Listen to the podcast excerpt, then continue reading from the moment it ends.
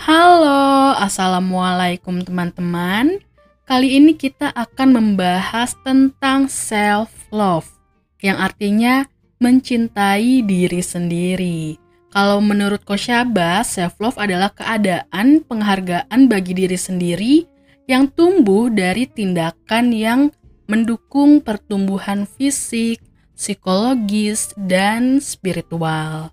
Jadi, self love itu merupakan keadaan di mana kita bisa menerima diri apa adanya, menerima semua kelebihan, kekurangan yang kita punya juga.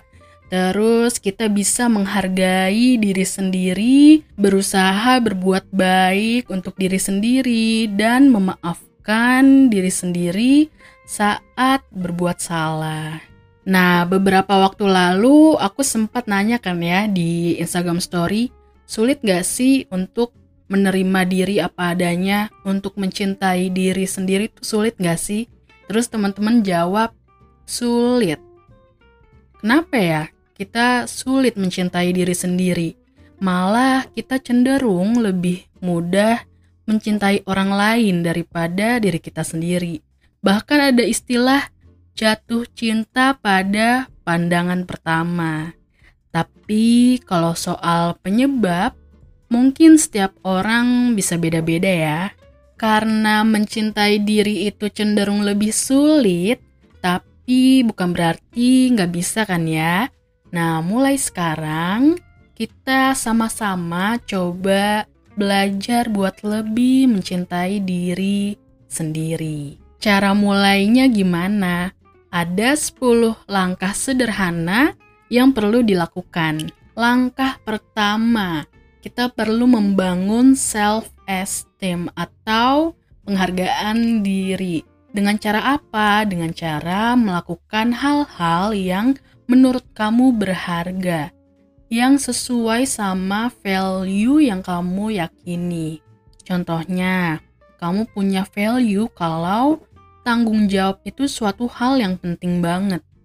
Makanya, kamu melakukan semua kewajiban kamu dengan penuh tanggung jawab. Kalau antara value yang kamu punya itu sesuai sama tindakan yang kamu lakukan, kamu akan merasa nyaman sama diri kamu sendiri. Terus, langkah yang kedua, kamu bisa berlatih untuk mengakui dan menerima semua hal yang ada di diri kamu.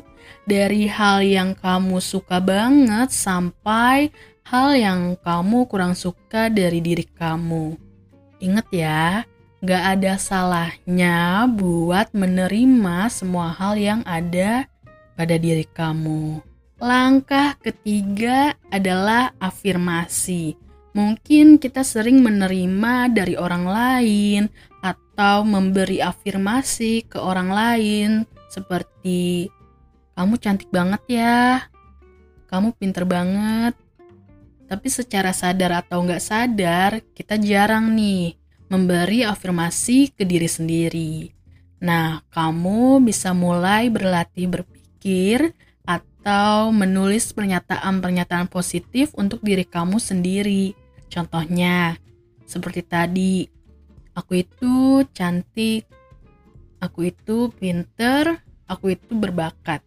Dan bisa pernyataan-pernyataan lainnya yang sesuai sama diri kamu. Kita lanjut ke langkah keempat. Katakan apa yang sebenarnya kamu rasakan dan pikirkan. Mungkin secara nggak sadar kita punya kebiasaan nih buat nggak mengekspresikan apa yang sebenarnya kita rasakan, kita pikirkan. Mungkin karena takut dinilai kurang baik sama orang lain atau mau menyenangkan orang lain dan penyebab lainnya. Nah, pelan-pelan kamu latihan. It's okay kok untuk mengatakan apa yang kamu rasa dan kamu pikirkan. Langkah kelima, membuat catatan harian sebelum tidur. Catatan harian ini isinya apa? Isinya tentang keseharian kamu, apa yang udah berhasil kamu lakukan di hari ini, apa yang mau kamu kembangkan ke depannya. Ada baiknya juga kalau kamu nggak hanya fokus menulis hal-hal yang kurang memuaskan, tapi juga menuliskan hal-hal baik yang sudah kamu lakukan hari ini. Langkah yang keenam, berhubungan dengan orang yang berdampak positif buat mental kamu. Seperti yang kita tahu, kalau kita ini kan makhluk sosial yang butuh orang lain ya. Kamu bisa meningkatkan self love dengan cara berhubungan dengan orang-orang yang menerima kamu apa adanya, sekaligus bisa membuat kamu terus berkembang. Langkah ketujuh, mengembangkan rasa syukur. Aku yakin teman-teman pastinya udah bersyukur. Ada baiknya kita bisa kembangin lagi nih rasa bersyukur kita pada setiap hal yang dimiliki atau yang sudah dilakukan hari ini. Coba aku mau nanya, apa yang kamu syukuri hari ini? Nah, tulis hal itu. Kalau mungkin belum ketemu, bisa dari hal-hal yang sederhana, seperti aku merasa bersyukur bisa ngejalanin hari ini dengan lancar, atau hal-hal lain yang kamu syukuri hari ini. Coba kita latihan buat lebih bersyukur lagi, setidaknya satu hal setiap harinya. Langkah yang kedelapan, memberi kasih sayang dan memaafkan. Kedua hal ini penting kan ya untuk orang lain, begitu juga diri kamu sendiri. Aku sama kamu itu manusia. Ada kalanya kita berbuat salah, baik disengaja atau nggak sengaja. Ada saatnya juga kita gagal. Nggak apa-apa, itu wajar kok. Semua manusia juga mengalami hal itu. Ingat ya, Don't be too hard on yourself. Dan kamu itu layak untuk dicintai oleh diri kamu sendiri. Langkah yang kesembilan adalah menertawakan diri sendiri. Kamu juga bisa meningkatkan self-love dengan menertawakan diri sendiri.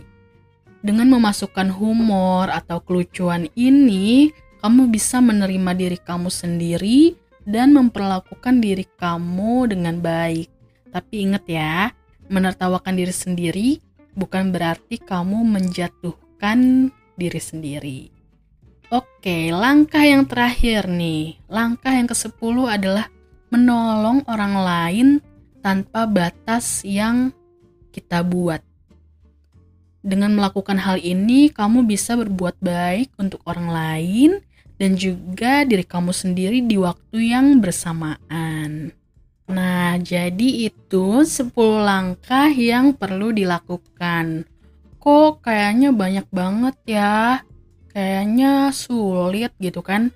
Gak apa-apa, dilatih satu persatu aja dari langkah yang pertama atau langkah yang kamu sukai dulu.